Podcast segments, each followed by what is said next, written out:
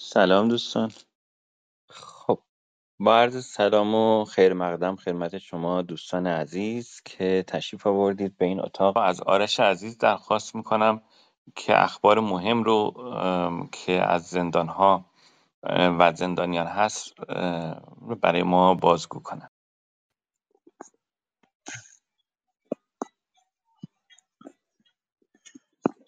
با سلام مجدد. خبرها رو شروع بکنم.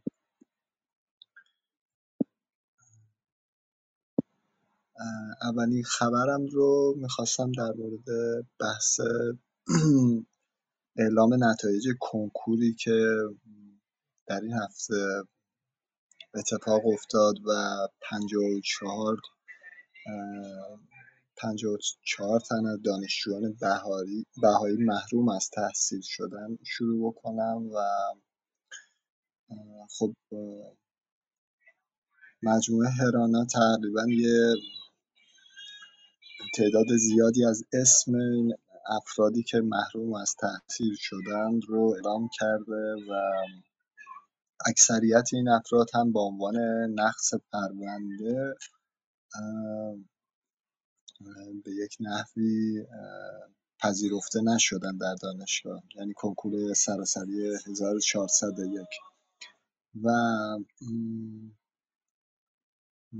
تقریبا بعد چهار نفر هستن و خب در این هفته باز هم شاهد بودیم که دستگاه امنیتی خب تعدادی خونه تعدادی از افراد بهایی مجددا حمله کردن و اون تعدادی هم که بازداشت شده بودن در هفته های گذشته خبری ازشون نیست مثل آقای نعیمی و خب ایشون وضعیت جسمانیشون هم مناسب نیست و اون زمانی هم که با هم در زندان رجای شهر بودیم خب به خاطر شرایط جسمانی که داشتن پزشک زندان و پزشکی قانونی عدم تحمل حبس ایشون رو صادر کرده بودن و خب حالا در این شرایط مجددا ایشون رو بعد از سپری کردن ده سال زندان مجددا بازداشت کردن بردن همینطور خانم محوش ثابت و حالا دوستان دیگه که بازداشت شدن از چند هفته پیش.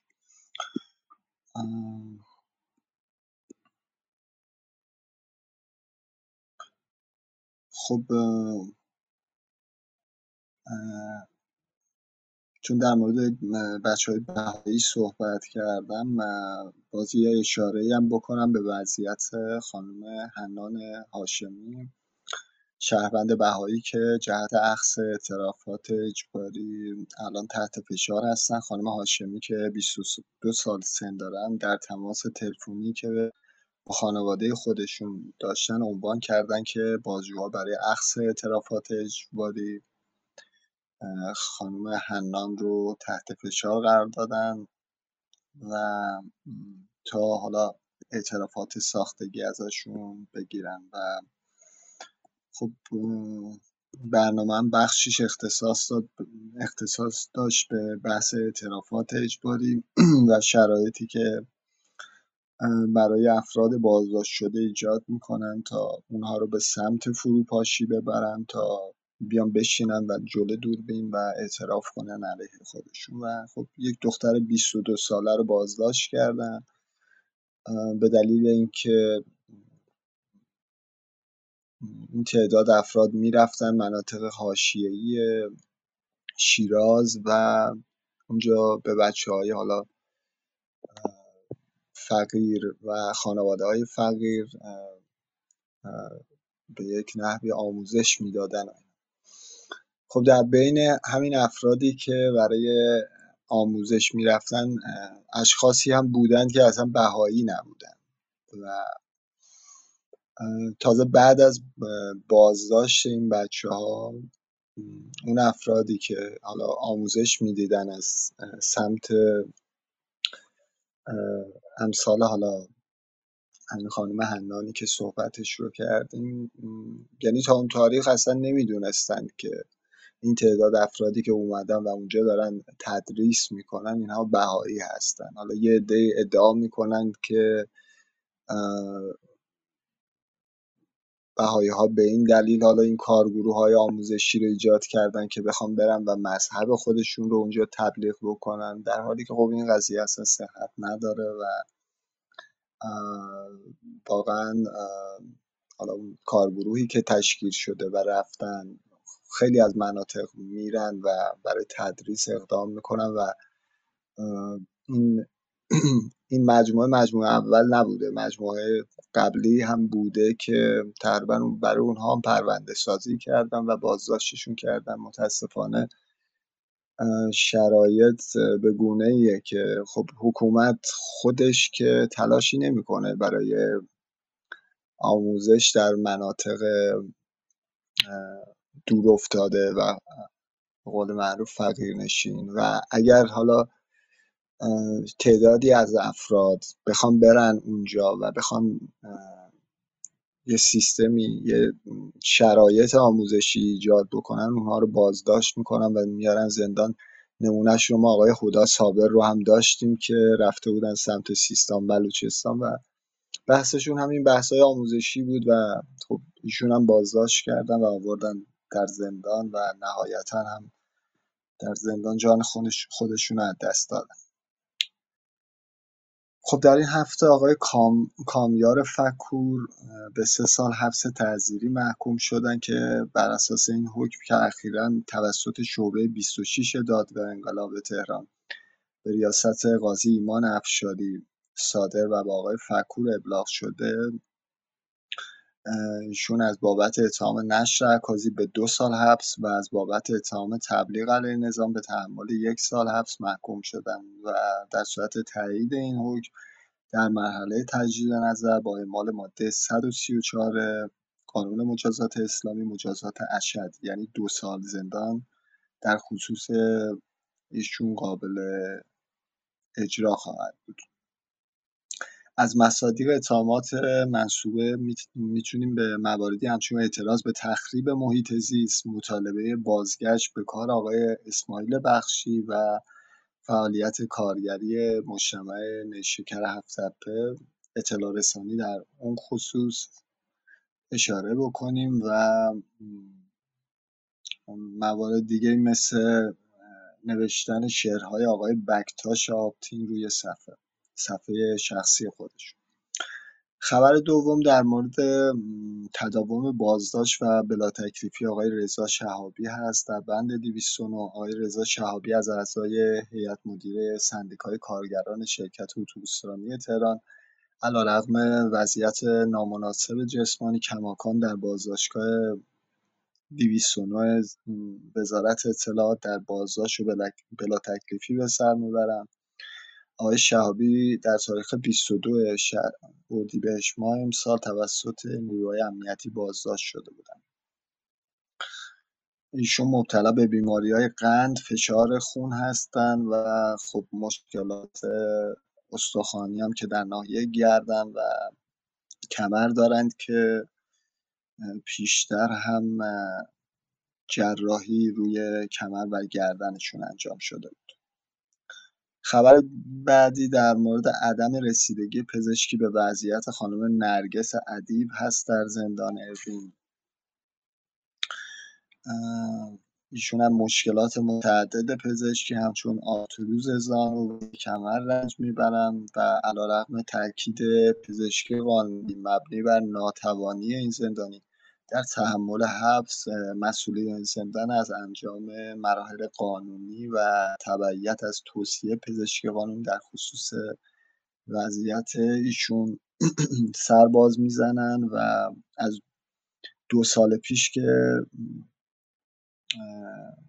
خانم ادیب در زندان هستن فقط یک بار اون هم به مدت پنج روز به ایشون مرخصی درمانی داده شده و خانم ادیب در تاریخ 20 تیر ماه 96 توسط وزارت اطلاعات در تهران بازداشت شدن و ده مرداد همون سال با پایان مراحل بازجویی و تودیع قرار وسیق بند 209 آزاد شد.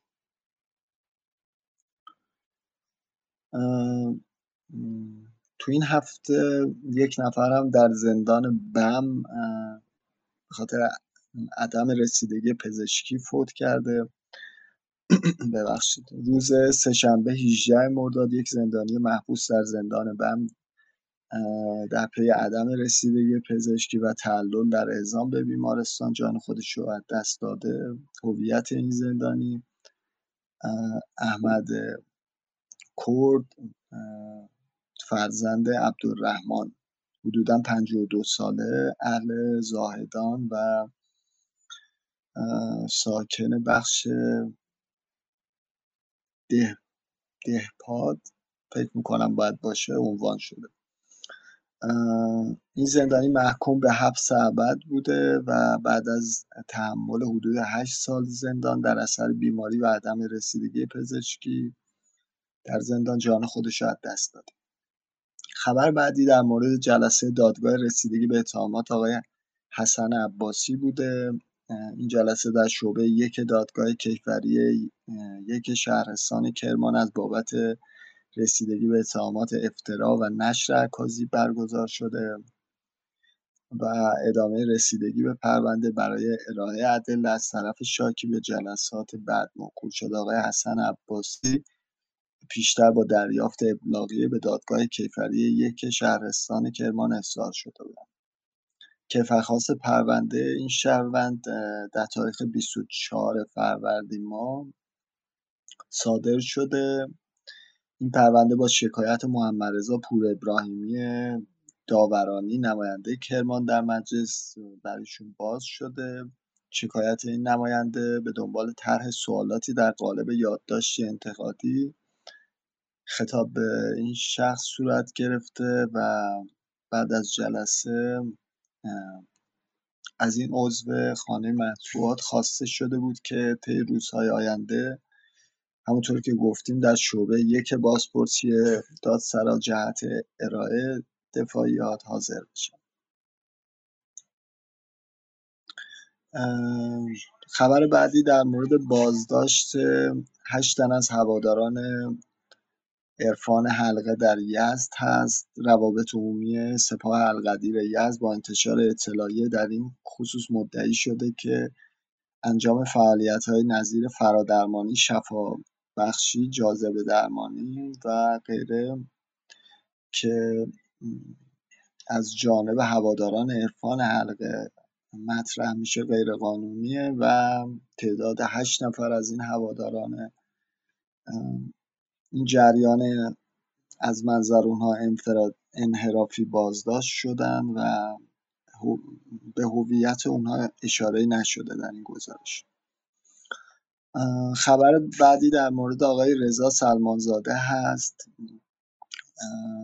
آقای رضا سلمانزاده به سه سال و هشت ماه حبس محکوم شدن بر اساس این حکم که توسط شعبه 26 دادگاه انقلاب صادر و به تازگی به ایشون ابلاغ شده آقای سلمانزاده از بابت اتهام فعالیت تبلیغ علیه نظام به یک سال حبس و از بابت اتهام عضویت در گروه های غیرقانونی.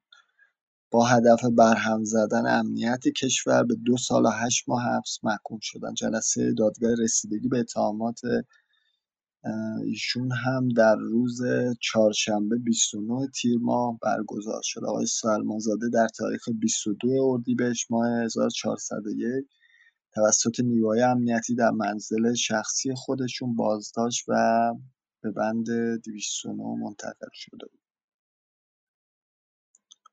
خبر بعدی در مورد ضرب و شتم آقای حمزه درویش در زندان لاکان رشت هست. حمزه درویش زندانی سنی مذهب در زندان لاکان رشت روز دوشنبه 17 مرداد ما توسط یکی از مسئولین زندان مورد ضرب و شتم قرار گرفتن و به مکان نامعلومی منتقل شدم و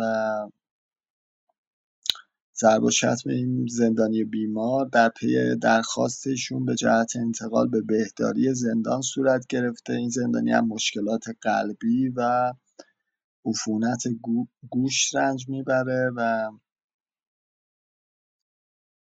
حمزه حمزه در پی تشدید حال نامناسب جسمانیش از مسئولین زندان درخواست کرده بود که منتقلش کنن به بهداری که حالا اونجا یه درگیری به وجود اومده بود و مورد ضرب و شتم قرار داده بودنش و مدتی رو حمزه درویش در زندان رجای شهر بودن و ما با هم همبند بودیم و پروندهشون هم فکر کنم در موردش به طور کامل در هفته گذشته صحبت کرده باشیم دیگه. حالا ضرورتی نیست الان اینجا بیشتر بهش اشاره بکنیم.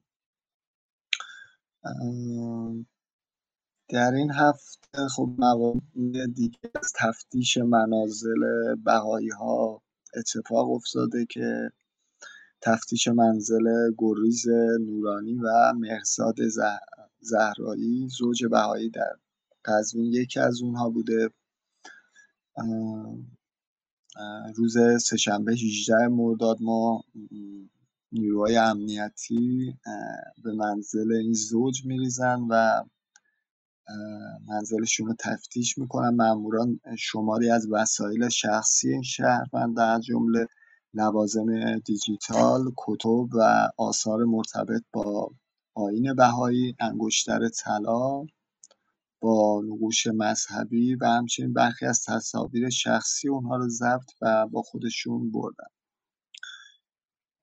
خب شهروندان بهایی در ایران از آزادی های مرتبط با باورهای دینی محروم هستند و این محرومیت سیستماتیک در حالیه که طبق ماده 18 اعلامیه جهانی حقوق بشر و ماده 18 میثاق بین‌المللی حقوق مدنی و سیاسی هر شخصی حق داره.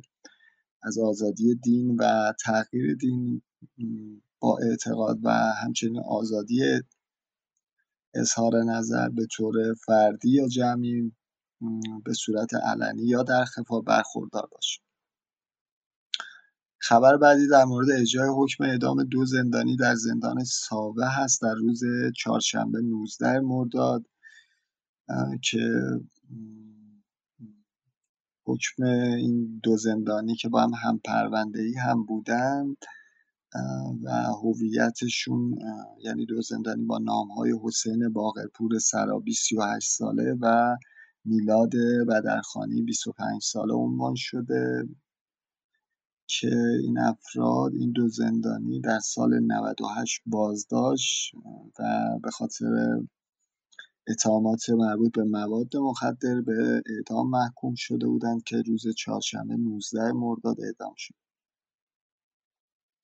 خبر بعدی در مورد انتقال سه فعال مدنی به های انفرادی زندان رجایی شهر است آقای آرشام رضای علی موسانجاد فرکوش و زرتشت احمدی راقب فعالین مدنی محبوس در زندان رجای شهر کرج امروز ببخشید شنبه 22 مرداد ماه به سلول های انفرادی این زندان منتقل شدن. این زندانیان چند پیش با نگارش نامه سرگشاده به تداوم بازداشت ناهید شیربیشه مادر پویا بختیاری از جانباختگان اعتراضات آبان 98 اعتراض کرده بودند و خواستار آزادی ایشون شده بودن آقای رضا محمد حسینی هم در لیست انتقال به انفرادی بوده که در پی مقاومتی که انجام داده تا کنون به سلول انفرادی منتقل نشده.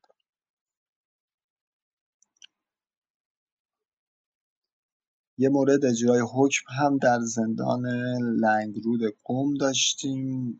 حکم یک زندانی که پیشتر از بابت اتهام قتل به اعدام محکوم شده بود روز چهارشنبه 19 مرداد ماه در زندان لنگرود قم به اجرا در اومده. هویت این زندانی محمد حسین علیزاده تبعه کشور افغانستان بوده. ایشون در زمان اجرای حکم حکم اعدام 22 سال داشته و از 6 سال پیش تا کنون در زندان به سر می‌بره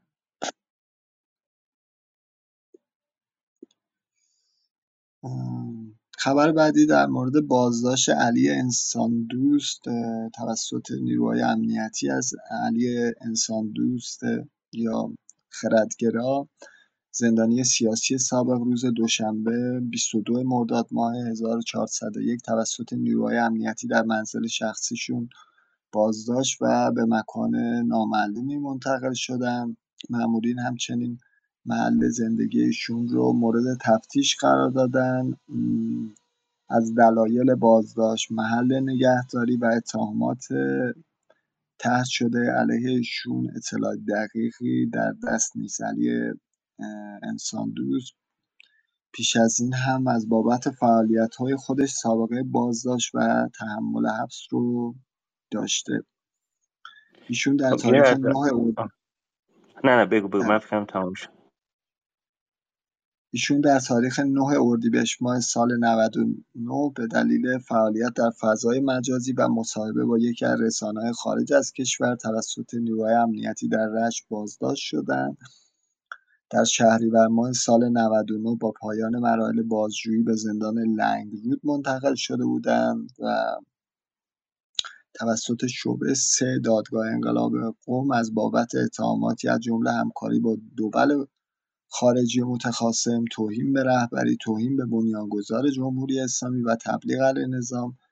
به هشت سال حبس محکوم شده بودند که با استناد به ماده 134 قانون مجازات اسلامی 6 سال حکم برایشون قابل اجرا بود. این حکم در پی تسلیم به رأی به چهار سال و نیم زندان کاهش پیدا کرد و نهایتا در تاریخ 5 دی ماه 1400 به جهت اینکه باقی مانده دوران محکومیت چهار سال و شش ماهه خودشون رو خارج از زندان و با محدودیت تردد اعلام کرده بودن می‌تونن سپری بکنن تحت نظارت پابند الکترونیکی و از زندان لنگرود قوم ایشون آزاد شده بود. خب. خب دوستان اگر اگر در برنامه هفته قبل حضور داشتید علی در همین اتاق می اومد و دغدغه کمک به برخی از زندانیان سیاسی رو داشت که در واقع بتونن از حقوق خودشون استفاده کنن عفو مشروط داده بشه و یا اینکه حالا موضوعات دیگه ای که در موردشون مطرح می‌شد. اما کامبیز جان تو با خانواده علی آیا تونستی تماس بگیری؟ چون به حال علی هم گیلانی هست در رشت بوده و شما هم در گیلان حضور دارید. گفتم که اگر اطلاعات بیشتری داری در مورد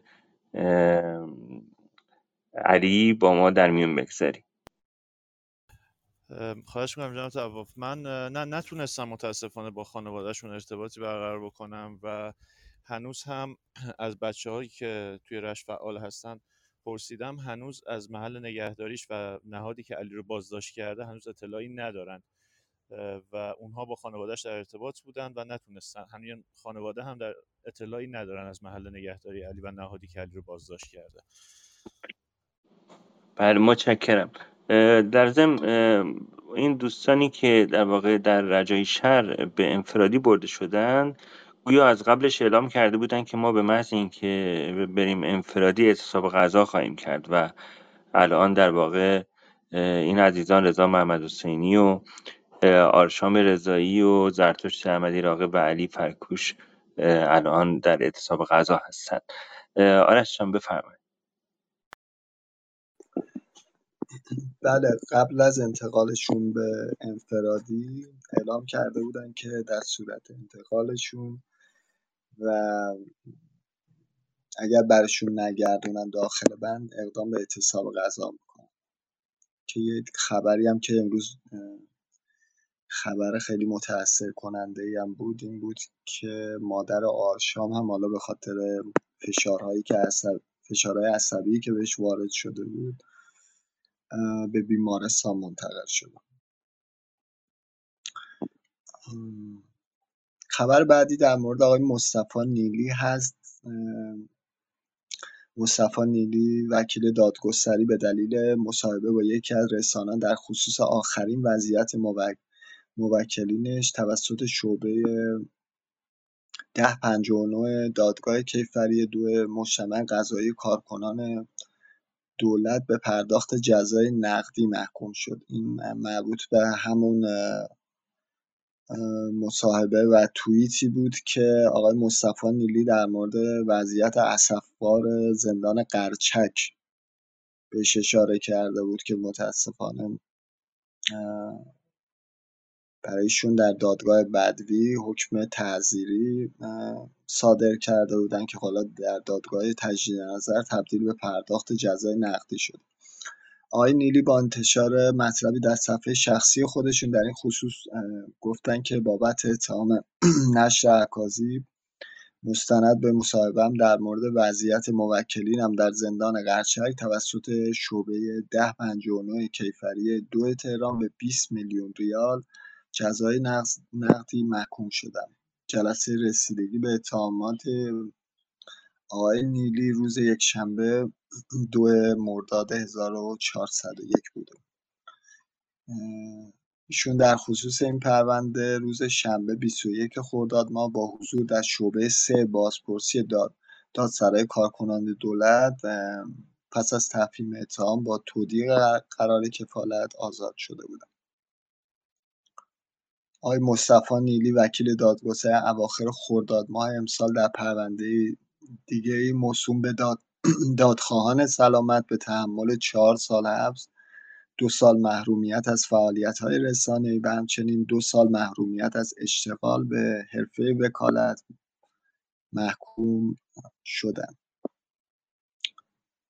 خبر بعدی در مورد بازداشت سه شهروند توسط نیروهای امنیتی در اشنویه هست. روز یکشنبه 23 مرداد ما سه شهروند در شهرستان اشنویه توسط نیروهای امنیتی بازداشت و به مکان نامعلومی منتقل شدن. هویت اونها آرش پیری 22 ساله هیوا میرزایی 23 ساله و ظاهر مرادی 23 ساله عنوان شده و تا این لحظه علیرغم پیگیری خانواده این شهروندان از محل نگهداری و دلایل بازداشت اونها اطلاعاتی در دست نیست.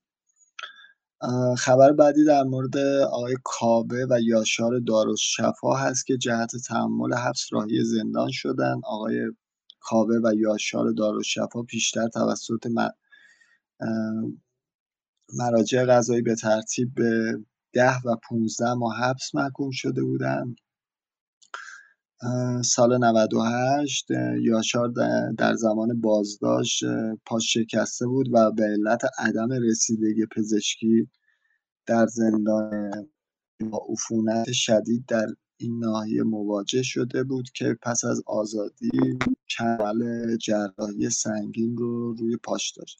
همچنین وکیل یاشار به دلیل بیماری لایحه لایحه رو برای بررسی پزشکی قانونی ارائه کرده بودن اما بدون اینکه ترتیب اثری داده بشه جهت تحمل حبس به زندان اوین منتقل شدن یاشار دارالشفا و کاوه دارالشفا در جریان بازداشت گسترده دانشجویان بعد از اعتراضات سراسری آبان 98 توسط نیروهای امنیتی بازداشت و بعد از مدتی با تودیع قرار وسیق از زندان آزاد شدن. یا شاید پیشتر هم در آبان 95 بعد از تحمل چهار سال و دو ماه از دوران محکومیت پنج ساله خودش به صورت مشروط از زندان اوین آزاد شده بود. خبر بعدی در مورد تداوم بازداشت و بلاک تکلیفی چهار فعال سنفی معلمان در سنندج هست. امید شاه محمدی پرویز احسنی کاوه محمدزاده و هیوا قریشی چهار عضو انجمن سنفی معلمان کردستان. دیوان دره علیرغم گذشت 60 روز از زمان دستگیری کماکان در بازداشتگاه اداره اطلاعات سنندج در بازداشت و بلا تکلیفی به سر می‌برند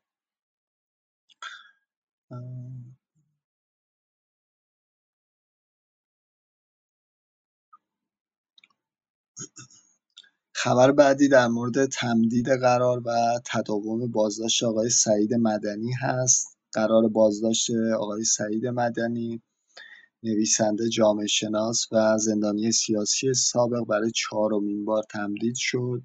آقای مدنی اواخر تیر ماه از بازداشتگاه وزارت اطلاعات موسوم به 209 به به بند عمومی زندان منتقل شده بودند. ایشون بعد از 60 روز بازجویی فشرده یک ماه پیش به بند چهار اوین منتقل شدن. طی یک ماه گذشته علیرغم برگزاری جلسه بازپرسی تصمیمی در مورد وضعیت آقای مدنی گرفته نشده. همچنین به خانواده ایشون اعلام شده که علت این مسئله تعلل در ارسال گردشکار توسط وزارت اطلاعات هست و خانواده آقای مدنی در طول 90 روز گذشته بارها به شعبه دو بازپرسی دادسرای به مراجعه کردن و خواستار تودیع قرار وسیقه جهت آزادی ایشون شدن اتهامات طرح شده علیه آقای مدنی اجتماع و تبانی و تبلیغ علیه نظام عنوان شده.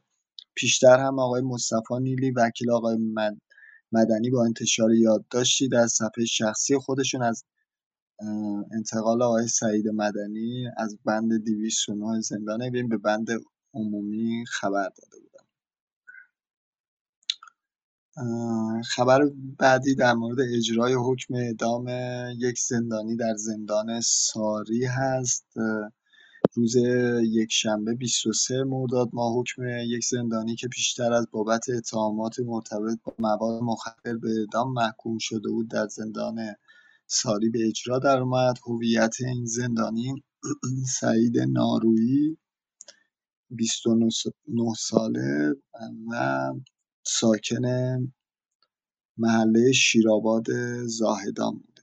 این زندانی در سال 98 همونطور که گفتیم با اتهام مرتبط با مواد مخدر بازداشت شده بودن و به زندان ساری منتقل شد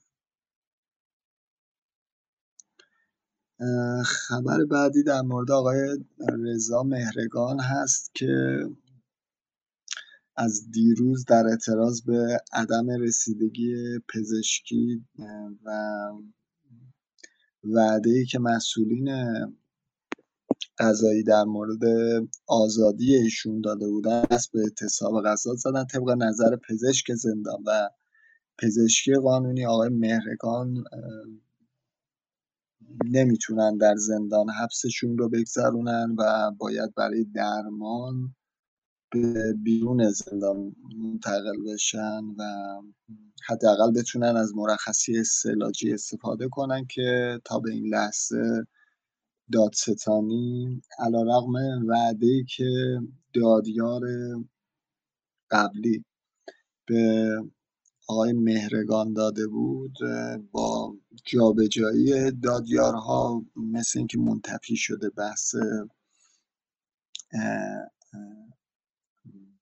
انتقال ایشون به بیرون از زندان برای بحث درمان و آقای مهرگان سال گذشته هم در زندان اوین دچار سکته قلبی شده بودن.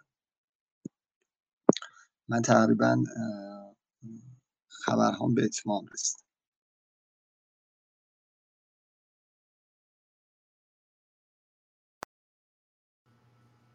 مرسی ازت آرش جان. آقای تواف شما هستین؟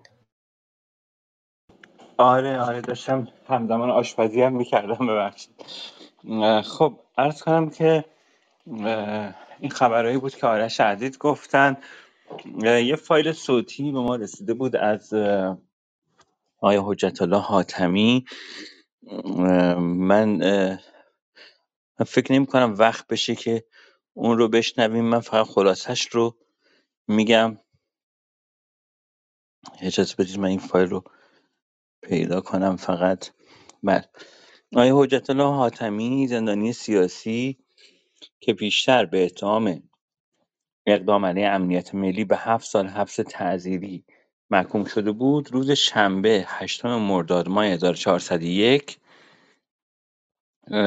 ایشون احضار شدن به دادسرای نظامی که در واقع جهت ادامه تحمل حبس برن اونجا و خب اونجا بازداشت شدن و به زندان رجایی شهر منتقل شدند آقای حاتمی هفت سال پیش به جهت ناراحتی قلبی تحت عمل جراحی قرار گرفتند و از طریق عدم تحمل کیفر آزاد شدند ایشون روز شنبه وقتی که رفتن مراجعه کردن انتظار نداشتن که در واقع برن زندان. فقط ایشون احضار کرده بودند و خب بردنشون زندان یه فایل صوتی فرستادند و در اون فایل صوتی گفتن که در اون مدتی که در ابتدای پروندهشون بازداشت شده بودن دو سال رو ایشون در انفرادی بودن دو سال تمام انفرادی و خب بیماری های متعددی بهش مبتلا شدند و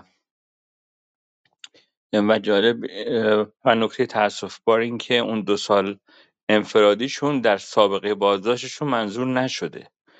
ایشون شرایط جسمی مناسبی ندارن. پدر دو فرزند دختر هستند. اولین بار سال 89 بازداشت شده بودند. و در طی مراحل بازجویی و بازداشت از حق داشتن وکیل و ملاقات با خانواده محروم بودند. و بعد از اون دو سال انفرادی به هفت سال حبس محکوم شده بودند. و در این فایل صوتی که برای ما فرستادن شما می‌تونید بعد در شبکه های اجتماعی اون رو گوش بدید. ایشون در واقع پرسیدن که اگر من اینجا بمیرم کدوم سازمان مسئولیت میپذیره؟ مثالی آوردن از وضعیت زندانیانی که در این سالها در زندان جان خودشون رو از دست دادن و کسی مسئولیتی در قبال اونها نپذیرفت.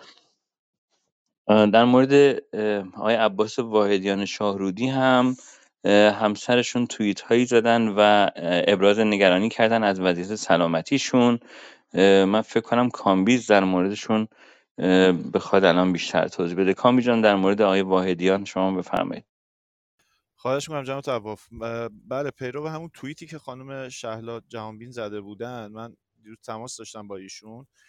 ظاهرا مثل اینکه دیروز ایشون و خانم فاطمه سپهری بهشون اطلاع داده بودند که آقای واحدیان و آقای محمد حسین سپهری رو منتقل می‌کنن به بیمارستان. آقای واحدیان در طول این مدتی که در هفت ماهی که در انفرادی بودند و الان نزدیک به چهار ماه و نیم که با آقای لعل محمدی در یک سلول دو نفره هستند مبتلا به عفونت شدید در لسه شدند و متاسفانه تمام دندونهاشون رو در همون بهداری زندان کشیدن و عفونت لثهشون بسیار شدیده و از طرف دیگر هم ایشون مشکلات قلبی پیدا کردن توی این مدت و چند بار دچار حمله قلبی شدن در زندان که دیروز قرار بود که بابت هر دو مورد ایشون رو به بیمارستان منتقل بکنن.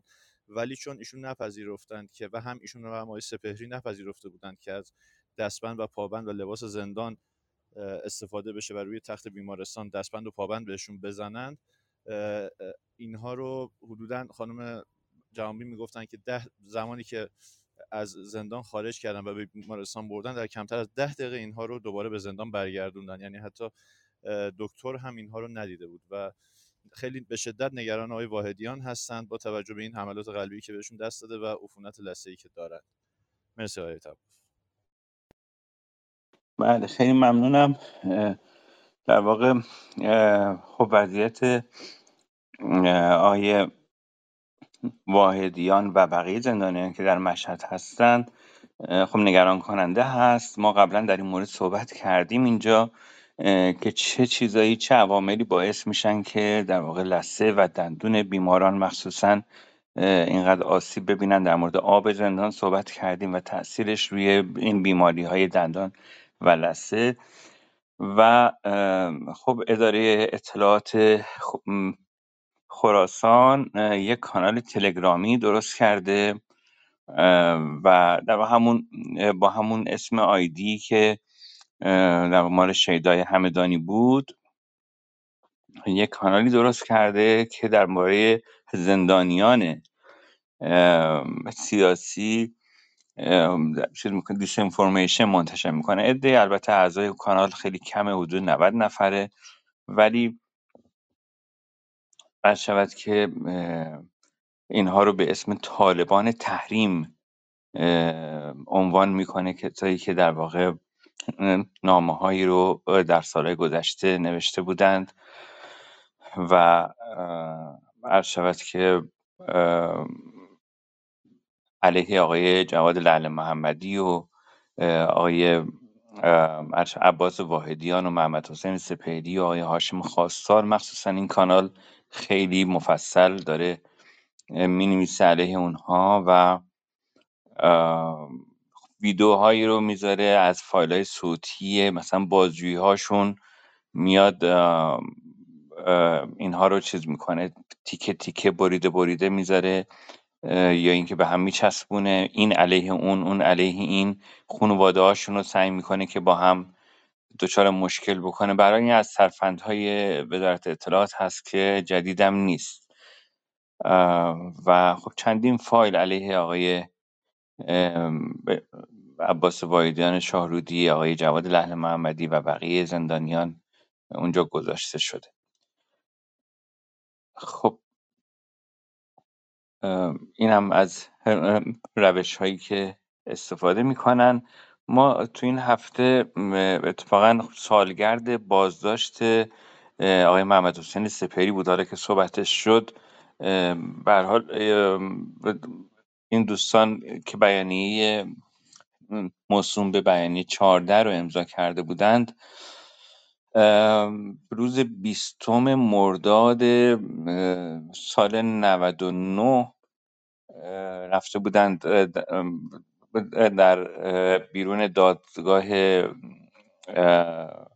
انقلاب شهر مشهد تجمع کرده بودند در حمایت از آقای کمال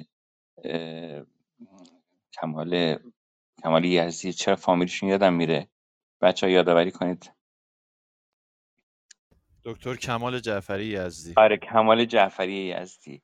رفته بودن اونجا تجمع کرده بودن بازداشت شدن. از اون موقع تا الان آقای محمد حسین سپهری هیچ گونه مرخصی نداشتن. خانم فاطمه سپهری یک ویدئویی رو منتشر کردن و در اون ویدئو یادآور شدند که خلاص دزد و قاتل رو خب آزاد می‌کنند اما امثال برادر من رو بازاد نگه میدارن هیچ گونه مرخصی نمیدن. ضمن اینکه با انواع محدودیت ها مواجه می‌کنن. من باز دوباره یه چکی بکنم چون فکر کنم که چند تا خبر دیگه هم بود در مورد زندانیان که شاید ما جا انداخته باشیم. در مورد سپید رشنو همچنان ایشون در به بند عمومی منتقل نشده. به حال انتظار می‌رفت که ایشون به بند عمومی منتقل بشه.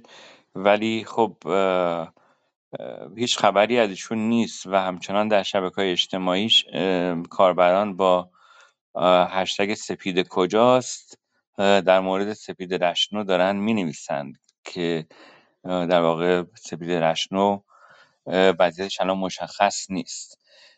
آقای مهران فرهادی زندانی امنیتی محبوس در زندان عادل شیراز یک فایل صوتی رو منتشر کرده که در اون فایل صوتی از آقای محسنی اژه‌ای رئیس قوه قضاییه به دادگاه جرایم کارکنان دولت شکایت کرده. تا پاسخگوی های مادی و غیرمادی وارد بر ایشون و ظلم‌هایی باشه که در حق ایشون انجام شده. آقای آقای فرهادی در واقع کارمند از کارکنان مخابرات ارتش بوده. اتهاماتش اقدام علیه امنیت ملی از طریق عضویت در گروه های معاند نظام توهین به رهبری و تبلیغ علیه نظام بوده. ایشون به سه سال و ده ماه حبس تعذیری محکوم شدند.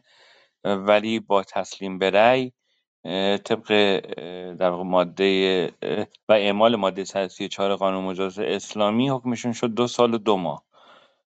از مهر ماه 99 ایشون بازداشت شده. چند ماه در انفرادی بود. از پنج تیر 1400 در زندان عادل شیراز هستن ایشون. و خب مدتها گلایمند بودند از اینکه چرا ایشون رو به زندان نظامی نمی‌برند و با زندانیان عادی همبند هستند و گویا خیلی تحت فشار هم بودند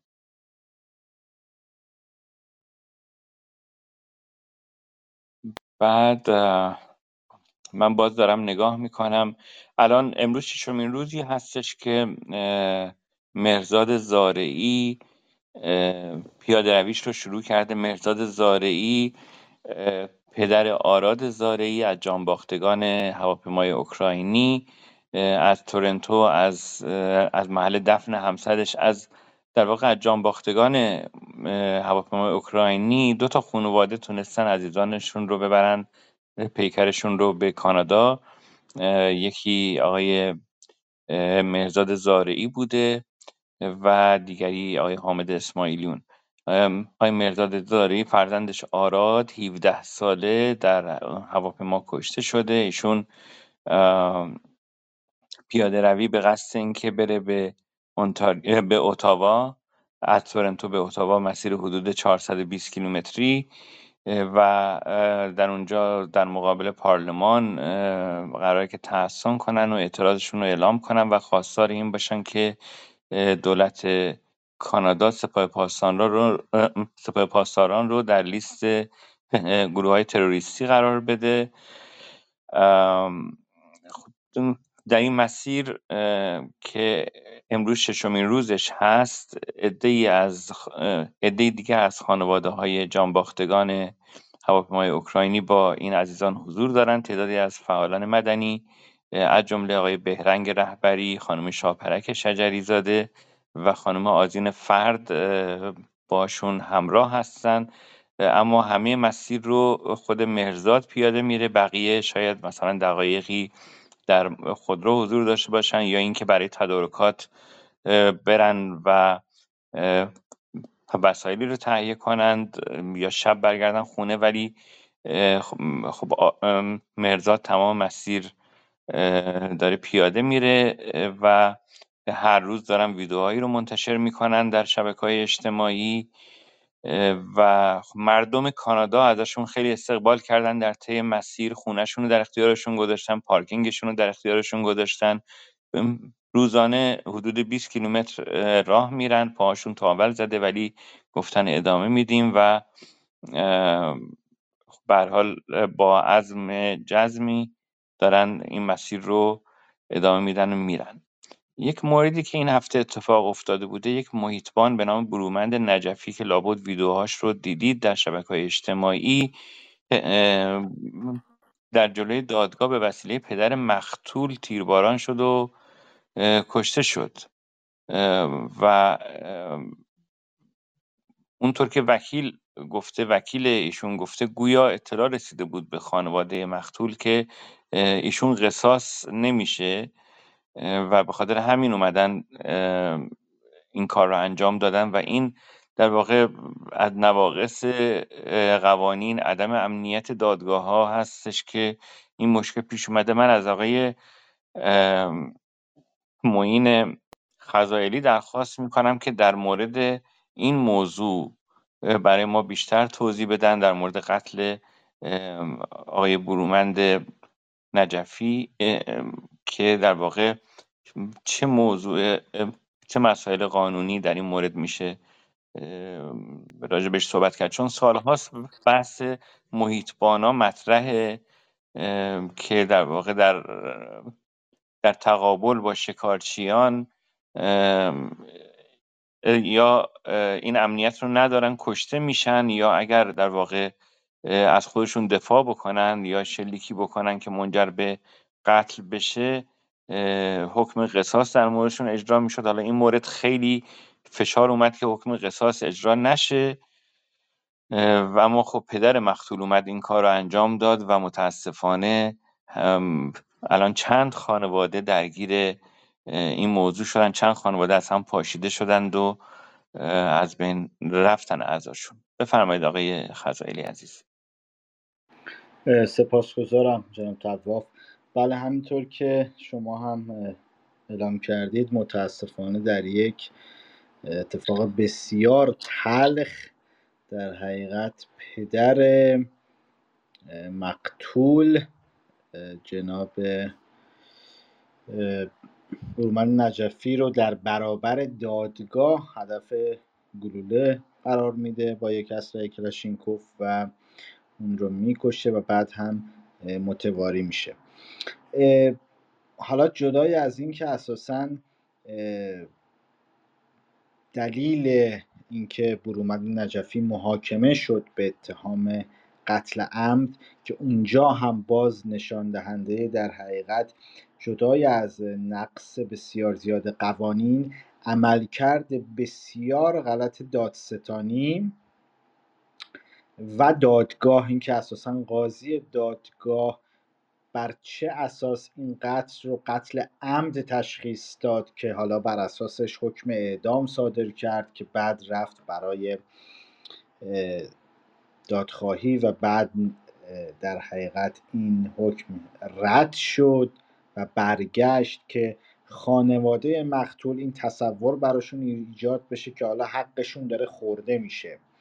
مسئله اساسی الان اینجاست که در حقیقت اصرار بر وجود چنین حقی به عنوان حق اولیای دم. این اصراری که سالهاست همچنان توسط دستگاه قضایی جمهوری اسلامی و رسانه ها تبلیغ میشه بر اینکه هر جا که آمار اعدام هم اعلام میشه به ویژه اعدام های مربوط به قصاص نفس به سرعت قوه قضایی اعلام می‌کنه که خب نه این دست ما نیست این حق اولیای دمه اولیای دم باید ببخشن. این اصرار بر حق بودن بود که در حقیقت سبب شد که هم برومند نجفی کشته بشه هم یک خانواده دیگه داغدار بشه همین که یک انسان دیگه در مزان اتهام قتل قرار بگیره و حالا این روند دوباره ادامه خواهد داشت. یعنی که دوباره حالا اینجا خانواده برومند نجفی خواهند بود که در مقام اولیای دم قرار می‌گیرند.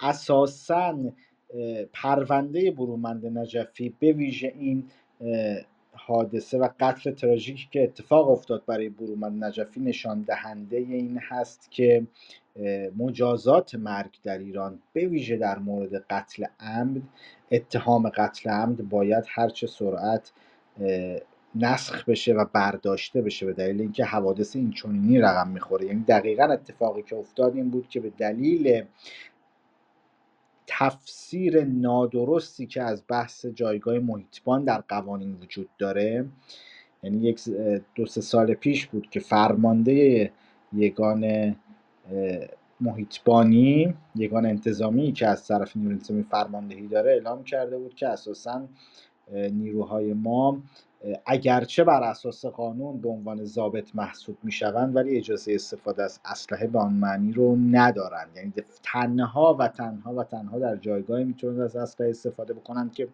جان خودشون به طور مستقیم در مرز خطر قرار بگیره. حالا این هم باز خودش اما اگر داره یعنی که اساسا این قوانین مقررات مربوط به استفاده از اسلحه رو که باید به کار بگیرند که در مورد همه نیروهای مسلح در حقیقت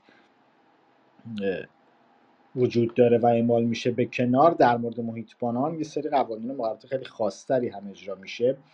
با وجود همه اینها تفسیری که دادگاه کرده بود از حادثه ای که اتفاق افتاده بود حالا من هم خیلی جزئی اشاره خواهم کرد که اصلا چه اتفاقی افتاد و بر چه اساسی این دادگاه این رو قتل عمد در حقیقت تفسیر کرد و بر اون اتهام رو زد و بعد حکم اعدام رو هم صادر کرد که باعث بشه در حقیقت خانواده مقتول تصور بکنند. خب حالا حق دارند به عنوان اولیای دم حق دارند در مورد یک انسان جان یک انسان دیگر تصمیم گیری بکنن. یعنی انسانی که خودش به دلیل از دست دادن یک عزیزی در جایگاه بسیار بدی قرار گرفته که نمی‌تونه درست فکر بکنه حالا حق تصمیم گیری در مورد جان یک انسان دیگر بهش واگذار شده که خب این کاملا نشان در غیر عقلانی و غیر انسانی بودن حکم اعدام هست. اما حادثه که اتفاق افتاده این بوده که گزارش میشه به اون گروهی که به همراه بورمن نجفی بودن در مورد اینکه یک گروه شکارچی در منطقه بیستون حضور دارند و اونجا مشغول به شکار هستند. بورمن نجفی با چهار نفر از همکارانش در حقیقت سوار خودرو میشن میرن به منطقه با توجه به اینکه منطقه خیلی گسترده بوده. وقتی می‌رسن دیگه در حقیقت هوا تاریک شده بوده. خودروی پرایدی به سمت از اون بالای کوه در حقیقت به سمت پایین میاد. تاریک بوده. محیطبانان ایست میدن. خودرو پراید متوقف نمیشه. یعنی راننده در حقیقت توقف نمی‌کنه. به حرکت ادامه میده. یک تیر هوایی شلیک میشه از سوی محیطبانا باز هم خودرو پرایدی که مختول در اون بوده به راه خودش ادامه میده. در نهایت برومند نجفی تصمیم می‌گیره که به قصد تیراندازی به چرخ و لاستیک خودرو تیراندازی بکنه که حالا متاسفانه به دلیل اینکه در حقیقت سطح ماشین پایین بوده به جایی که در حقیقت گلوله به لاستیک بخوره به شیشه عقب برخورد می‌کنه و مقتول رو آقای داروندی رو فلاحی داروندی رو با اون گلوله کشته میشه. و در حقیقت این حادثه توسط دادستانی و سپس توسط دادگاه تفسیر میشه به قتل عمد و حکم اعدام بر اساس اون هم درخواست میشه از سوی اولیای دم. حکم اعدام صادر میشه اما پرونده در حقیقت به ابتدا به دیوان عالی کشور میره. اونجا حکم دادگاه بدوی در خصوص بحث قصاص یعنی مجازات اعدام تایید میشه ابلاغ میشه تراش های خیلی زیادی صورت می‌گیره که در حقیقت این حکم اجرا نشه. در حقیقت تا اینکه سرانجام تقاضای در حقیقت تجدید نظر اعمال ماده 477 قانون آیندادس کیفری پذیرفته میشه توسط دیوان عالی کشور برای اعاده دادرسی به دلیل نقایص بسیار زیادی که اون حکم اولیه داشته. یعنی سه همین که پذیرفتن اتفاقی که افتاده قتل عمد بوده در حالی که اساسا از نظر قانونی به ویژه بحث کیفری اون عناصر لازم در قتل عمد یعنی عناصر مادی و معنوی لازم رو این اتفاق نداشته. و در حقیقت میشه گفت که قاضی پرونده دادگاه بدوی در کرمانشاه و دادستان وقت در حقیقت در قتل برومند نجفی به نوعی دست داشتند و مشارکت داشتند با تفسیر بسیار غلطی که از قوانین داشتند با صدور رأی بسیار عجیب توسط دادگاه و بعد تایید حتی در دیوان عالی کشور برای بار اول که بعدا دوباره بحث عاده دادرسی پذیرفته میشه همه این موارد در حقیقت برومند نجفی که کشته شد متاسفانه. اما همه این اتفاقات نشون دهنده این هست که سرانجام باید قانون قصاص مجازات مرگ در ایران لغو بشه و این اتفاقاتی هم که میفته به ویژه حالا بحث پرونده برومن نجفی نشون میده که لزوم هرچه سریعتر لغو شدن این مجازات چقدر نیازش احساس میشه. به دلیل اینکه سالها تبلیغ و ترویج مجازات اعدام سبب شده که بسیاری در ایران اساسا حق اعدام رو حق خودشون بدونن به عنوان اولیای دم. و حالا اونجایی هم که در حقیقت دستگاه قضایی با وجود همه اشتباهات بالاخره برمیگرده به روند درست و اعلام می‌کنه که باید این حکم متوقف بشه حکم لغو بشه. پدر مقتول چون تصورش بر این هست که حقش نقض شده و حقش به قول اصطلاح خودمونی حقش رو دارن می‌خورن چون حالا یک محیطبانیه که آشنا داره مثلا در دستگاه قضایی حقش رو دارن می‌خورن به دلیل اینکه تصورش این هست که قصاص حقشه اسلحه برمیداره و میاد و برومن نجفی رو به قتل میرسونه. در خدمت شما هستم جان تواف بله، خیلی ممنون از شما. این پرونده واقعا ناراحت کننده است. من مصاحبه ای رو از اون پدر که الان خودش تبدیل به قاتل شده خوندم. و خب خیلی خیلی در واقع ناراحت شدم. در واقع اون هم اون هم عزیزی رو از دست داده همسرش دچار مشکل شده و خیلی گرفتار شدن اون خانواده. الان با این قوانین ناقص الان چندین خانواده گرفتار شدن تو این قضیه و بسیار ناراحت کننده است. من چون خانم آزین فرد فرصت کمی دارند و جایی هستن که شاید اینترنتشون قطع بشه ازشون خواهش می‌کنم که یه گزارشی بدن از وضعیتی که الان هست همراه با آقای مرزاد زارعی و سایر عزیزان. گویا هر روزی رو از این روزهایی که در مسیر هستند به یک نامی عنوان می‌کنن و تصاویر زندانیان مادران دادخواه قربانیان دیگر هواپیمای اوکراینی و قربانیان کشتارهای دهه شست و و موارد دیگر رو در دستشون می‌گیرن و راجع به اونها صحبت می‌کنن. آزین جان بفرمایید.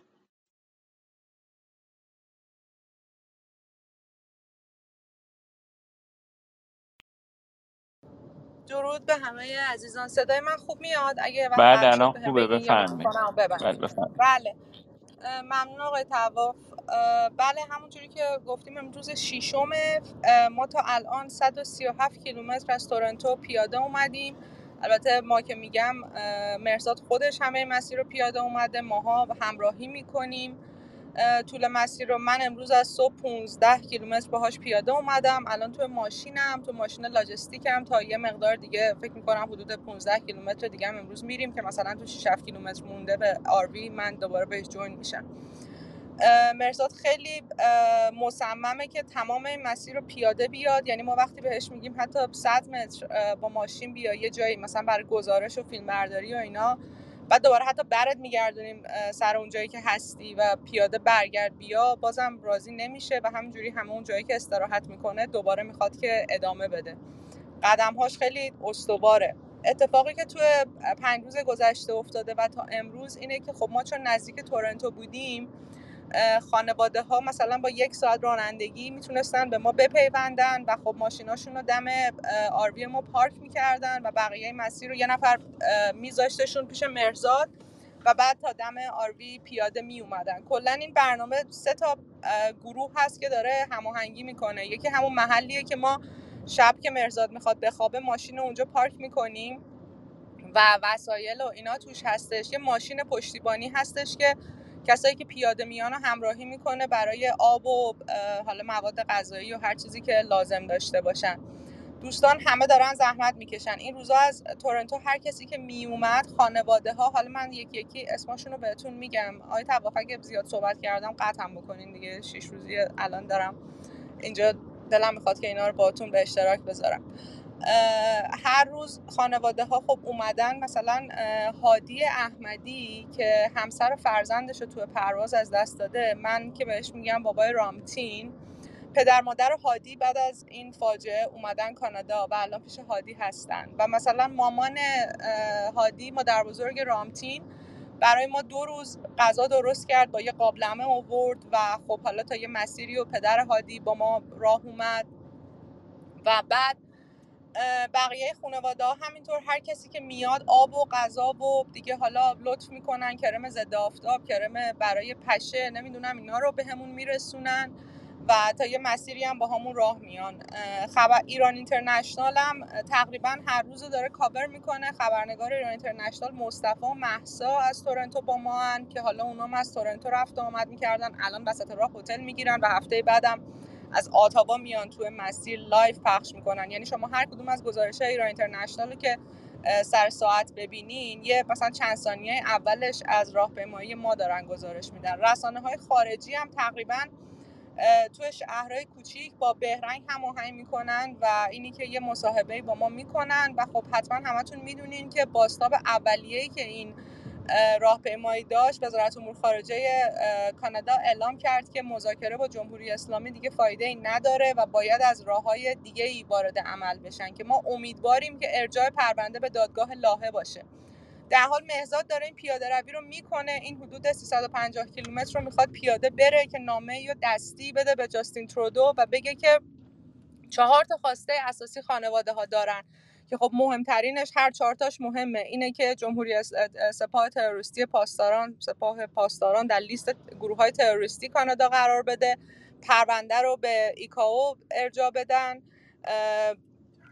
تحریم های هدفمند علیه جمهوری اسلامی و تحقیقات جنایی در مورد پرونده و اون شبی که چرا آسمان ایران باز بود و اینی که هنوزم جمهوری اسلامی متاسفانه داره این قضیه رو ادامه میده. اینها خواسته های خانواده ها هستش بعد دیگه در حال اتفاقی که میفته در طول مسیر اینه که خانواده ها وقتی با ما راه میان قدم هاشون خیلی محکمه. همه برای دادخواهی اومدن. همه امیدوارن که ما از این دادخواهی از این راهپیمایی مرزاد بتونیم یه نتیجه بگیریم. خب ما یه وقتایی میخندیم با هم حرف می‌زنیم. بعد یهو ده ثانیه سی ثانیه بعد می‌بینی یه نفر وایستاده شونه هاش داره میلرزه و داره حق حق گریه می‌کنه. بعد بعد بریم پشتش وایسیم. هممون هممون با همدیگه گریه می‌کنیم. دوباره میگیم که نه ما قوی ما باید به دادخواهی ادامه بدیم. دیروز من خودم یه چند قدمی و با مام بابای آرش زرابی راه اومدم که پونه همسرش بود. پونه و آرش رفته بودن اون ایران برای اون دو هفته عروسی کردن.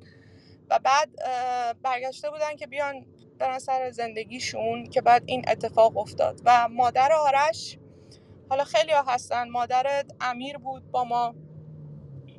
اینا من احساس می‌کنم چقدر حرف دارن برای زدن. یعنی اینی که الان دو سال و شیش ماه گذشته ولی اینکه باشون راه میری و دوست دارن از بچه هاشون حرف بزنن از اون شب حرف بزنن از شب قبل از اینکه سوار هواپیما بشن حرف می‌زنن. یه شب دیگه برادر میسم صلاحی رو داشتیم پیشمون که خب اونم از همین خاطره ها می‌گفت. و خب بیشتر لحظاتمون اینجوری میگذره. در مورد مسافرین پرواز حرف می‌زنیم و اینی که چقدر هنوز حرف نزده وجود داره. در حال امیدوارم که هممون امیدواریم که بتونیم یه نتیجه خوبی از این راهپیمایی بگیریم. کما اینه که الان می‌دونم که باستابش بسیار بسیار مثبت بوده توی رسانه ها و همین که حرکت به این بزرگی داره انجام میشه و همه هم دارن ساپورت می‌کنن هم خانواده ها هم فعالین مدنی که تو این مسیر هستن. ما هم که به عنوان یک فرد کوچکی که من خودم همیشه فکر می‌کردم که باید این کار رو انجام بدم و به خاطر حمایت از خانواده های دادخواه یه کاری رو باید انجام بدم این قدم ها رو بر میداریم همین ممنونم که منو گوش کردین و صفحه خیلی مارش رو بله خیلی ممنون آدین عزیز بله بله ممنونم آقای خیلی خوب بود در واقع حرکتی که شما دارید انجام می‌دید و دارید حمایت می‌کنید و با اینکه خودتون حتما مشغله های زیادی دارید این عزیزان رو تنها نگذاشتید هم شما هم خانم شجری زاده هم بقیه عزیزانی که همراه هستید. و خب من فکر کنم برای خودتون هم تجربه خیلی خوبی هست این همراهی و شنیدن حرفها. کاش هر روز رو بتونید بنویسید ثبت کنید و شاید از از توش بشه حتی یک کتاب هم نوشت از از این روزها و سخنانی که از این افراد شنیده میشه. به حال اینکه مدت طولانی در کنارشون بودن و شنیدن حرفای نگفته خب خودش به نظر من تجربه خیلی نابیه. ای کاش ما هم می‌تونستیم حضور داشته باشیم در کنار این عزیزان. البته من می‌دونم که بهرنگ خیلی ویدیو گرفته خیلی فیلم گرفته و شاید حالا بعد بشه ازش یک مستندی هم برای بعدها در آورد حالا شاید بعد ما بتونیم یه برنامه live بذاریم با حضور شما عزیزان.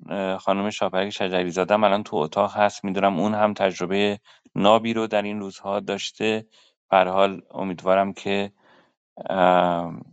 در واقع بتونیم بعدها بیشتر در خدمتتون باشیم. جناب صدیق کریمی اومدن بالا صحبتی داشتن. بفرمایید.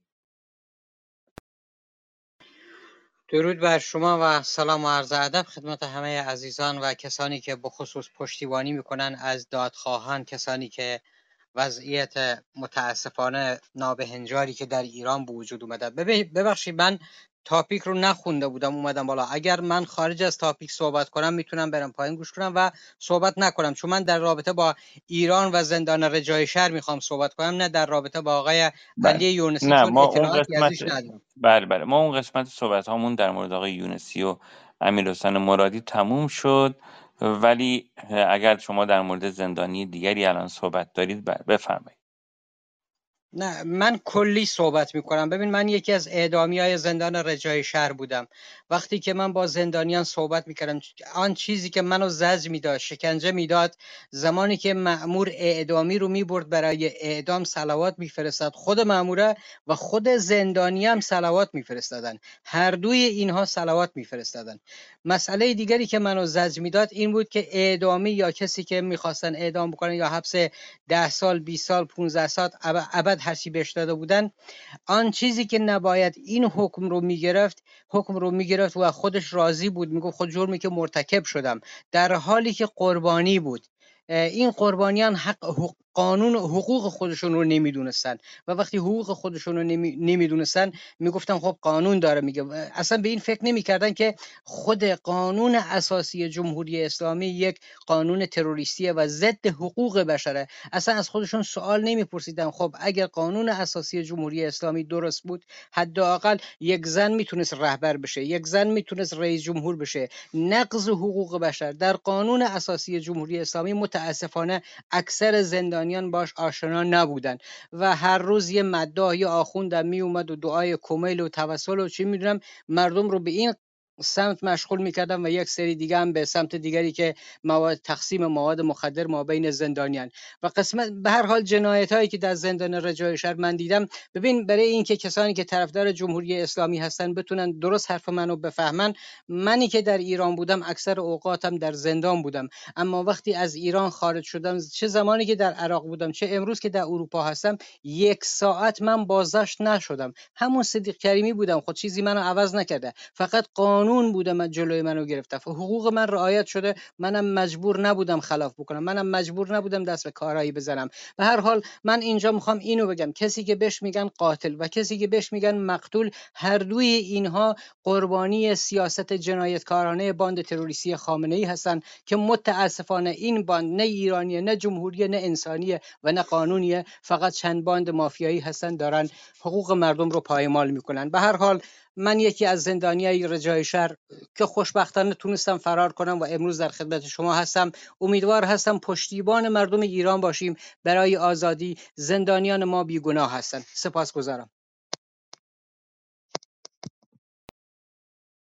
خیلی ممنون از شما. بله ما در مورد وضعیت زندانی رجایی شهر و مخصوصا قسمتی که افراد رو برای اعدام می‌برند قبلا بارها صحبت کردیم در اینجا و خود آرش صادقی خب در مورد وضعیت سلول های در واقع اونجا صحبت کردند. و خیلی ممنون از شما که این تجربه رو با ما در میون گذاشتید. جناب عاطف کشاورز من همش تایید می‌کنم که شما بیاید بالا ولی نمی‌دونم چرا نمیشه. شاید لازم باشه که Clubhouse تون رو update کنید. چون من همش دارم تایید می‌کنم ولی نشد که تشریف بیارید. هر کدوم از دوستان اگر الان صحبتی دارن در مورد وضعیت زندانیان سیاسی اطلاعی دارن خبری دارن می‌تونن تشریف بیارن. ما در خدمتشون باشیم. من یه خبری رو اضافه کنم آقای تواف مربوط بله بفرمایید. مریم کریم بیگی که امروز پدرشون اعلام کردن که حکم ممنوع خروجی مریم هم با تلاش بازجوش به احکام محکومیتش در واقع اضافه شده و بهشون ابلاغ کردن و گفتن که این در واقع درخواست بازجو بوده چون بازجو از مریم درخواست کرده بوده که باهاشون همکاری کنه و مریم اعلام کرده بوده که با قاتلان برادرم هیچ وقت همکاری نمی‌کنم بله متشکرم از شما. که این خبر رو با ما در میون گذاشتی من خبر نداشتم و آیا از نرگس منصوری دوستان خبری دارید؟ ایشون هم از امضا کنندگان بیانیه 14 از حامیان بیانیه بودند و بازداشت شدند. الان خبری از ایشون نیست. یکی از دوستان هم پیغام داده که چشم راست ارژنگ داوودی عمل شده. و یک ماه دیگه هم چشم چپ ایشون عمل میشه. ما در چند ماه گذشته در مورد ارجنگ داوودی یک برنامه داشتیم لیست یک فهرستی از بیماری هایی که ایشون در زندان مبتلا شده رو خونده بودیم و فکر کنم هیچ جای سالمی الان در بدنشون نمونده. الان هم که در مورد چشمشون شنیدیم. مثل اینکه خانم نرگس منصوری وزی... الان در واقع در زندان هستند. در موردشون خبر زیادی نیست در شبکه های اجتماعی. اگر دوستان اطلاعی دارید با ما در میان بذارید.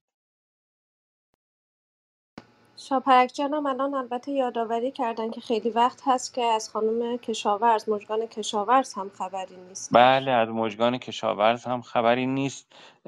مسیح علی نژاد در اینستاگرامش خبر از این داده بود که یکی از زنان معترض به حجاب اجباری که چند سال قبل به زندان محکوم شده بود به تازگی به زندان رفته دوباره بذارید من چیزی که مسیح نوشته بود خانم نرگس ظریفیان. برای اجرای حکم یک سال حبس به اوین رفتن جرمشون مخالفت با قانون حجاب بوده. وزارت اطلاعات بازداشتش کرده بود و پرونده سازی کرده بود. ایشون به سه سال و چهار ماه حبس محکوم شده بود در سال 98 در واقع وزارت اطلاعات دولت روحانی ایشونو بازداشت کرده بود. حکمشون در دیوان نقض شد و رفت به شعبه هم ارز و در نهایت حکم یک سال زندان صادر شد و الان ایشون تازه زندانی شدند. خانم نرگس ظریفیان. من من باز هم هر چقدر این دوست ما با اینکه update کردن Clubhouse شونو هر چقدر که تایید می‌کنم آقای عاطف کشاورز رو نمی‌تونم بیارم بالایشون؟ از فعالان صنفی فرهنگیان کشور هست. اجازه بدید آقای کشاورز من این بار اینوایت بفرستم. ببینم که میشه. برای من اصلا درخواستشون دیده نمیشه ولی درخواستشون آره دیده نمیشه همینطوری تو صفحه. و... اوکی الان الان اومدن. بفرمایید آقای کشاورز در خدمت شما هستیم. درود و وقت بخیر خدمت شما جناب تواف گرامی و همه حضار محترم چه در قسمت اودینس و چه روی استیج هر موقع نوبتم بود من هم خدمت شما هستم. شما بفرمایید بله بفرمایید. الان می‌تونید شما صحبت کنید. بله با این وضعیت کشورمون که داریم می‌بینیم با این فاجعه انسانی و محیط زیستی که داریم می‌بینیم خب من واقعیتش از ابتدای اتاق بودم. اما خب از حدودای تقریبا یه ده دقیقه رب ساعت پیش درخواست دادم بیام بالا ولی خب نمی‌شد. حالا بگذاریم از این مسائل. تایتل شما زندان در ایران هست. پرونده ویژه علی یونسی و امیر حسین مرادی که یک پرونده کاملا خب هر چیزی به سپاه پاسداران اینجا ربط پیدا می‌کنه و به امنیت یعنی نهاد اطلاعات سپاه بقلن وصل میشه. اون موضوع یه موضوع کاملا پیچیده هست. حالا چرا من اینو میگم؟ من توی ایران دارم زندگی می‌کنم. حالا افرادی هستن مثل محمد حیدری عزیزم که می‌دونم من اصلا واهمی ندارم از هیچی. و رک و راست و مستقیم همه چیزو میگم. ایران رو فروختن شمال جنوب و بحران محیط زیستی نه تنها خاور میانه رو درگیر کرده بلکه کشیده به کل دنیا. و ما اینجا ما آموزگاران هم اگه طیف قلیلی داریم فعالیت می‌کنیم هرچند که هر خطری رو به جون خریدیم و در هر حال من خودم به شخص مثلا پرونده داشتم و دارم و این موضوعات هم هست. اما خب من فکر می‌کنم یه جایی در یک نقطه ای حداقل اونایی سکوت می‌کنن باز بهترن. باید انسانها رو بیدار کرد آگاه کرد. ببینید یه قضیه جالبی حالا خارج از تایتل براتون بگم. توی شیراز ما یه بندی ساخته بودن به اسم بند معلمان. دقت کنید. بند ساخته طرف بند معلمان. یعنی معلم ها در یک بند. هر سه نفر در یک اتاق. اوایل که سلول ها انفرادی بود خیلی بدطور بود. بعد هم که به این شکل شد حالا تا یواش یواش این که مثلا من عاطف کشاورز که آزاد شدم افتادم دنبال افراد فعال معلم و سنفی که اینا مثلا چه جرمی دارن و جالب اینه که این حاکمیت هیچ گونه پاسخگویی در قبال ما نداشت. و به قید وسیقه هم اکنون آزادن. حالا مثلا تو شیراز مهدی فتحی رو داریم. همونجور که می‌دونید تو تهران از رسول بوداقی داریم. رسول بوداقی عزیز تا دیگر معلمان تعداد خیلی زیاده تو کردستان. معلم هایی که واقعا راستین و ملیگرا بودن و ملیگرایی به نظر من تو این پیچ تاریخی یه اصلیه که اصلا نمیشه ازش به قولن تفره رفت. حالا اینکه بازداشت آقای یونسی که مثلا یکی از نخبه های کشور هستند به چه دلیل بوده من فکر می‌کنم نظر شخصی منه. یه زمانی آقای مدنی کاوه مدنی رو عرض می‌کنم خدمتتون. خب جناب تواف برای اینکه یه بیوگرافی بهتری نسبت بنده داشته باشن چون اولین بار توی رومشون روی استیج میان. بنده همشهری جناب آقای حاجتی هستن مهدی. هر شود خدمتتون. داشتم اینو می‌گفتم که معمولا سپاه پاسداران یعنی اون امنیتش که میشه چی؟ میشه اطلاعات سپاه پاسداران اینا میان در زندگی شخصی تجسس می‌کنن. ضمن اینکه مغایرت اساسی با قانون اساسی داره زندگی شخصی هیچ ربطی به زندگی اجتماعی نداره. اینو هممون واقف هستیم. فرد فردیتش رو طی خواهد کرد. فرد ممکنه یکی تو 20 سالگی به پختگی برسه یکی تو 40 سالگی. اما خب در هر حال این نهاد یه نهاد فرادستتر هست تا وزارت اطلاعات کشور. این یه واقعیت امره. یعنی نهاد اطلاعات سپاه از نهاد وزارت امنیت و اطلاعات کشور بالاتر هست و برای همین هم که چنین پرونده هایی ساخته میشه. اما ببینید ما باید راهکار داشته باشیم تا از این شرایط مثلا ببینید برون رفت پیدا کنیم. حالا راهکارها یکیش همین بخش حقوق بشره. که می‌تونه دفاع کنه. اما ببینید جایی که به قول حالا من کاری به اندیشه فرد ندارم به جملهش دارم.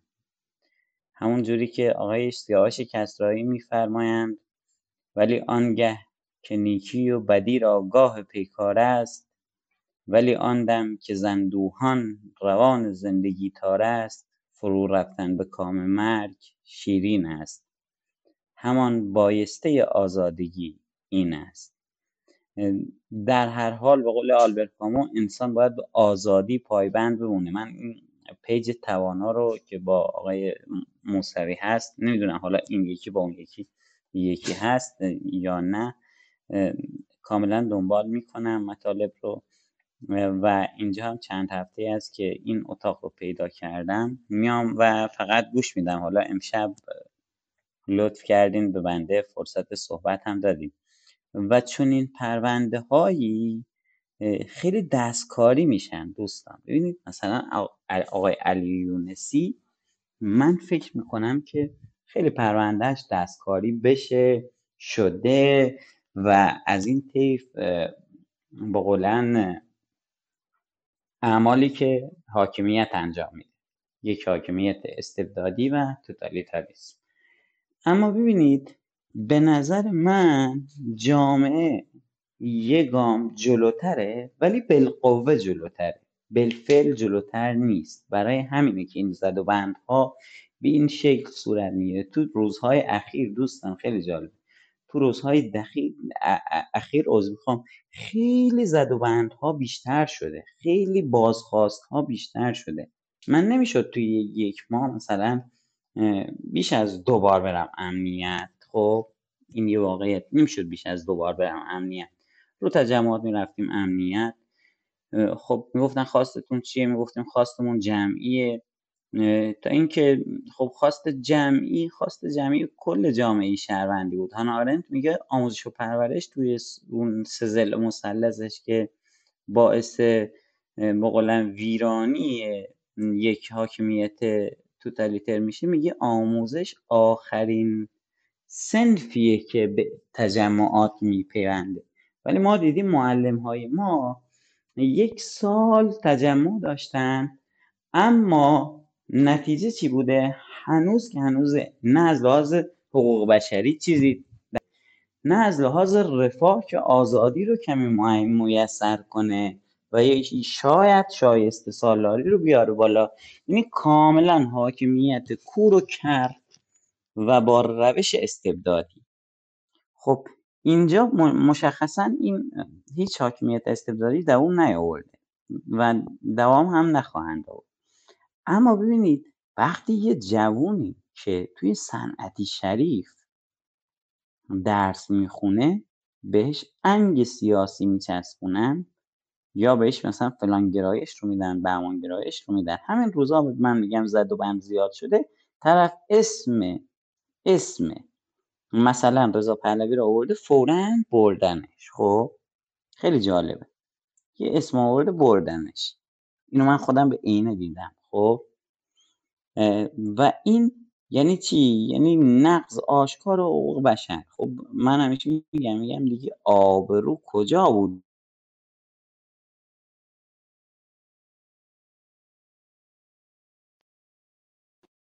خب جناب حاطف صداتون قطع شده. خیلی ممنون که تشریف آوردید و صحبت کردید. قطع شد صداتون. و تو شیراز اگر هستید به آقای زحمتکش هم خیلی سلام برسونید و امیدوارم که فعالیت های سنفی معلمان هم به نتیجه مطلوب برسه. ما هفته گذشته هفته گذشته بود یا هفته قبلترش در مورد معلمان خیلی صحبت کردیم کلا چندین بار در مورد زندانیان معلم بله هفته قبل در مورد جعفر ابراهیمی بود قبلترش هم قبلا هم در مورد آقای عبدی صحبت کردیم.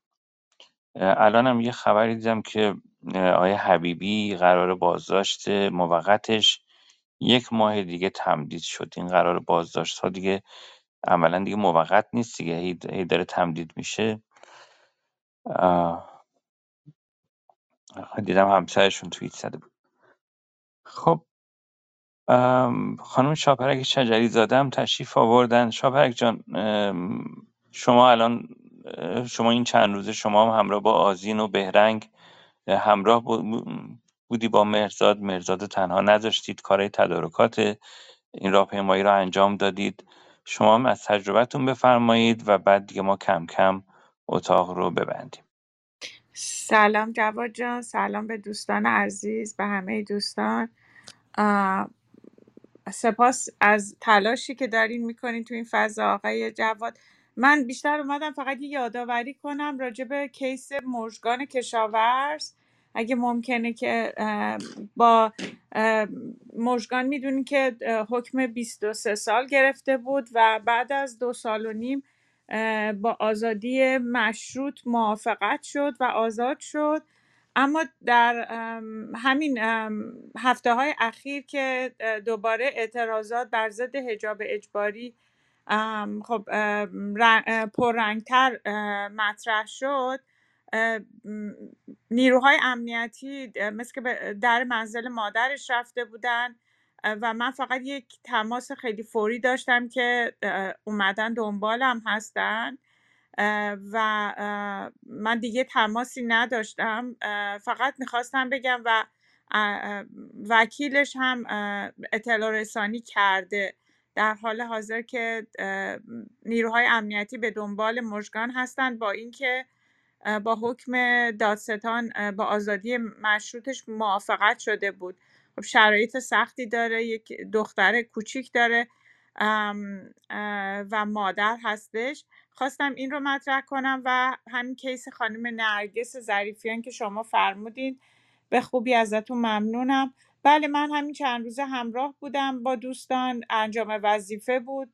به هر حال همه هموطن هستیم. در درد و رنجی که تمام ایرانیان در داخل و خارج از ایران می‌کشن همراه هستیم. خصوصا این خانواده ها که واقعا سخت سخت دیدن به هر حال حال و روزی که دارن. همطور که می‌دونم که الان آقای یونسی هم به هر حال به تب بسیار نگران برادر عزیزشون که بیگناه به زندان انداخته شدن هستن. وظیفه است. در, در عین حال خب این تلاشیه که ما هم که توی کانادا فعال هستیم جزو اهدافمون هستش. هم هدف مشترک داریم هم هموطنیم و هم وظیفه انسانیمونه که در کنار درد کشیدگان و همینطور دادخواهان بیستیم. منم انجام وظیفه کردم. البته الان برگشتم. یه خورده کارامو انجام بدم و اگر امکانش باشه یک تولد دارن روز چهارشنبه برای کوچکترین عضو اون هواپیما. که دختر کوچولو بوده به اسم کوردیا که حالا من در جریان نیستم ولی بهش میگن کفش قرمزی. یه تولد می‌خوام برای تمام بچه های برای کردیا و تمام بچه های پرواز بگیرن. و حالا اگه بشه که من هم حتما بهشون میپیوندم کیک بگیریم و بهشون بپیوندیم. فقط این رو بگم که جمهوری اسلامی با این دستگیری ها شکنجه ها زندانی ها و کشداری که انجام میده فقط فقط اون اشخاصی رو که به زندان میاندازه یا می‌کشه زندگیشون رو نابود نمی‌کنه. کسانی که برخورد داشته باشن با خانواده ها می‌دونن که زندگی خانواده ها رو نابود می‌کنه. در دهه شست هزاران خانواده رو زندگیشون رو مسیرشون رو مسیر زندگیشون رو عوض کرد و تاثیر گذاشت روی چندین نسل. در حال حاضرم با, با سرکوب هایی که انجام میده خانواده ها رو در حقیقت داره نابود می‌کنه. در کنار اون اشخاص خانواده ها رو. و یک درد و مصیبت همیشگی به دل خانواده ها میندازه الان هم میگم من شاهدشم پدرانی که یک ثانیه حال معمولی دارن باید صحبت می‌کنن و یک یک دقیقه بعد می‌بینی شونه هایی که داره در سکوت میلرزه و چشمایی که اشک ازش سرازیره در, در بی صدایی این خیلی دردناکه. ببخشید من نمی‌خوام حال, حال دوستان رو خراب کنم ولی این واقعیتی هستش که این این رژیم داره انجام میشه میده و تنها کاری که ما می‌تونیم بکنیم اینه که در کنار هم بیستیم دست در دست هم بدیم و دست روی شونه های همدیگه بذاریم برای اینکه بتونیم قوی تر به این راه ادامه بدیم و تا روزی که واقعا تمام ایرانیان از این زندانهای هولناک جور و ستم خلاص بشن دیگه کسی در مثل مشگان الان واقعا من نگرانشم. نگرانی سلامتیشم. در تعقیب کسی در، کسی در تعقیب کسی نباشه کسی در زندان نباشه کسی بهش توهین نشه شکنجه نشه اعتراف گرفته نشه. و هیچ انسان بیگناهی در ایران کشته نشه. در ایران و داریم می‌بینیم جنایت رو در سراسر دنیا. به امید اون روز ببخشید من خیلی حال مناسبی ندارم. این سفر بار عاطفیش یه خورده بیشتر از بار روحیش بود جواد جان ببخش بار جسمیش بود جواد جان بله خیلی ممنون از شما. بله خب نکاتی که گفتید ما بارها در این اتاق در موردش گفتیم که روی چند نسل اثر می‌ذاره این موضوع ادام ها نمونهش رو هم نمونه خیلی روشن که راجع بهش صحبت می‌کنیم خیلی وقتا خانم مریم اکبری منفرد هست. و چندین بار من این رو گفتم. ایشون و از بین 6 سالگی تا 13 سالگیش چهار تا از اعضای خانوادهش اعدام شدن سه برادر و یک خواهر. و این رو کل در سناریوی زندگیش تاثیر گذاشت. مادرش رو در چهل سالگی از دست داد و مادرش که چهل ساله بود در واقع درگذشت و خودش الان در سیزدهمین سال زندانش بدون مرخصی است و فرزندانش حالا در واقع تأثیر میپذیرن از این قضیه که که 13 سال بدون مادر بودند. بدون حضور مادر بودند در کنارشون و بزرگ شدند و این نسل به نسل داره این تاثیر می‌ذاره یه خانواده و چند تا خانواده رو درگیر می‌کنه در این جریانات و ما یه اصل حقوقی رو هم اینجا امیر سالار بهمون یاد داد و گفتگوی این اصلا یک اصل مهمیه در بحث حقوق که در واقع محکومیت در واقع باید برای یک فرد اعمال بشه نه برای نه اینکه چندین نفر رو تحت تاثیر بده از جمله خانوادش و فرزندانش رو. بعد یک مورد من فقط شاپرک جان شما گفتید بیگناه. گناه در واقع یک واژه میشه گفت مذهبیه و تشخیصش هم با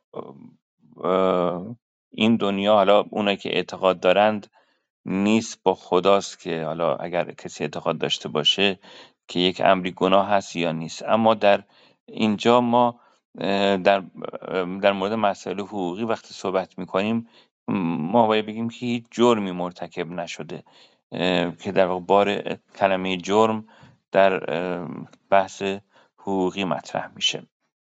خیلی ممنون از شما عزیزان. یک نامه من جا انداختم. سعی می‌کنم استفاده نکنم از این خواهش منم این اشتباه رو می‌کردم بعد متوجه شدم و اصلاح کردم. یک ام، نامه ای هم هستش از از یاشار تبریزی که اون رو هم اگر اجازه بدید من پیدا کنم ببینم کجا داشتم. بله.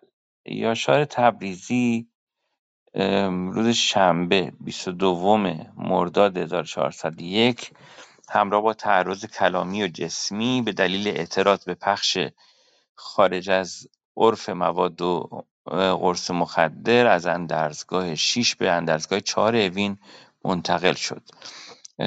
یه پیامی رو قبل از ایشون فرستاد در واقع اه، کارت تلفنش رو ازش گرفتن محرومش کردن از تماس.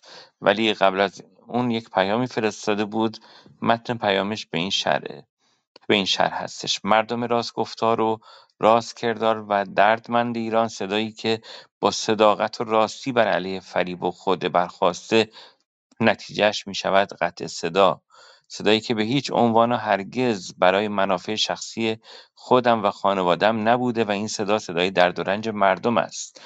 مگر ما و مردم چه گفته و چه می‌خواهیم جز مطالبه حقوق بنیادین انسانی و شهروندیمان؟ مگر جز حق انتخاب و اعتراض خواسته ایم؟ مگر غیر از دموکراسی و آزادی، صلح و برابری برای همه ایرانیان گفته ایم؟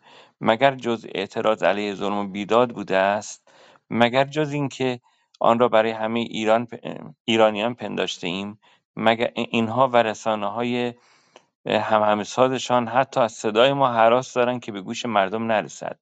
برای فریب و ناکارآمدی و پنهانکاری فساد من را در زندان اوین در بند و بنابر گزارش بازجویی وزارت اطلاعات و دستور شعبه دیگرشان بازپرسی دو رباط کریم تمامی تماسهای تلفنی مرا حتی با خانواده قطع کردند. اگر من محکومم و جرمی مرتکب شدم و شما پاک و مبرا و شفاف هستید پس دلیل این همه ترس و واهمه و قطع صداها چیست؟ و چرا از مردم پنهان می کنید آیا حرفی برای گفتن باقی مانده است؟ ما پشتوانه و رسانه‌ای جز مردم و رسانه های مردمی نداریم. یاشار تبریزی زندان اوین 22 مرداد 1401 یاشار این نامه رو نوشته بود. نامه دیگه هم هستش که در واقع زندانیان زندانیان رجایی شهر آیه احمدی راقب و علی موسی نژاد فرکوش قبل از اینکه به انفرادی برده بشن قبلتر نامه هم نوشته بودن در مورد نامگذاری ماهواره خیام. و که همه چیزش رو در واقع روسیه یک متن اعتراضی در مورد این نوشته بودن. من دیگه خبر و حرف دیگه این ندارم. امیدواریم هفته آینده بتونیم در خدمتتون باشیم و بارزوی آزادی و بهروزی برای همه ایرانی با همرسانی کامنت و like اتون. به گسترش آگاهی کمک کنید. دکمه subscribe یادتون نره.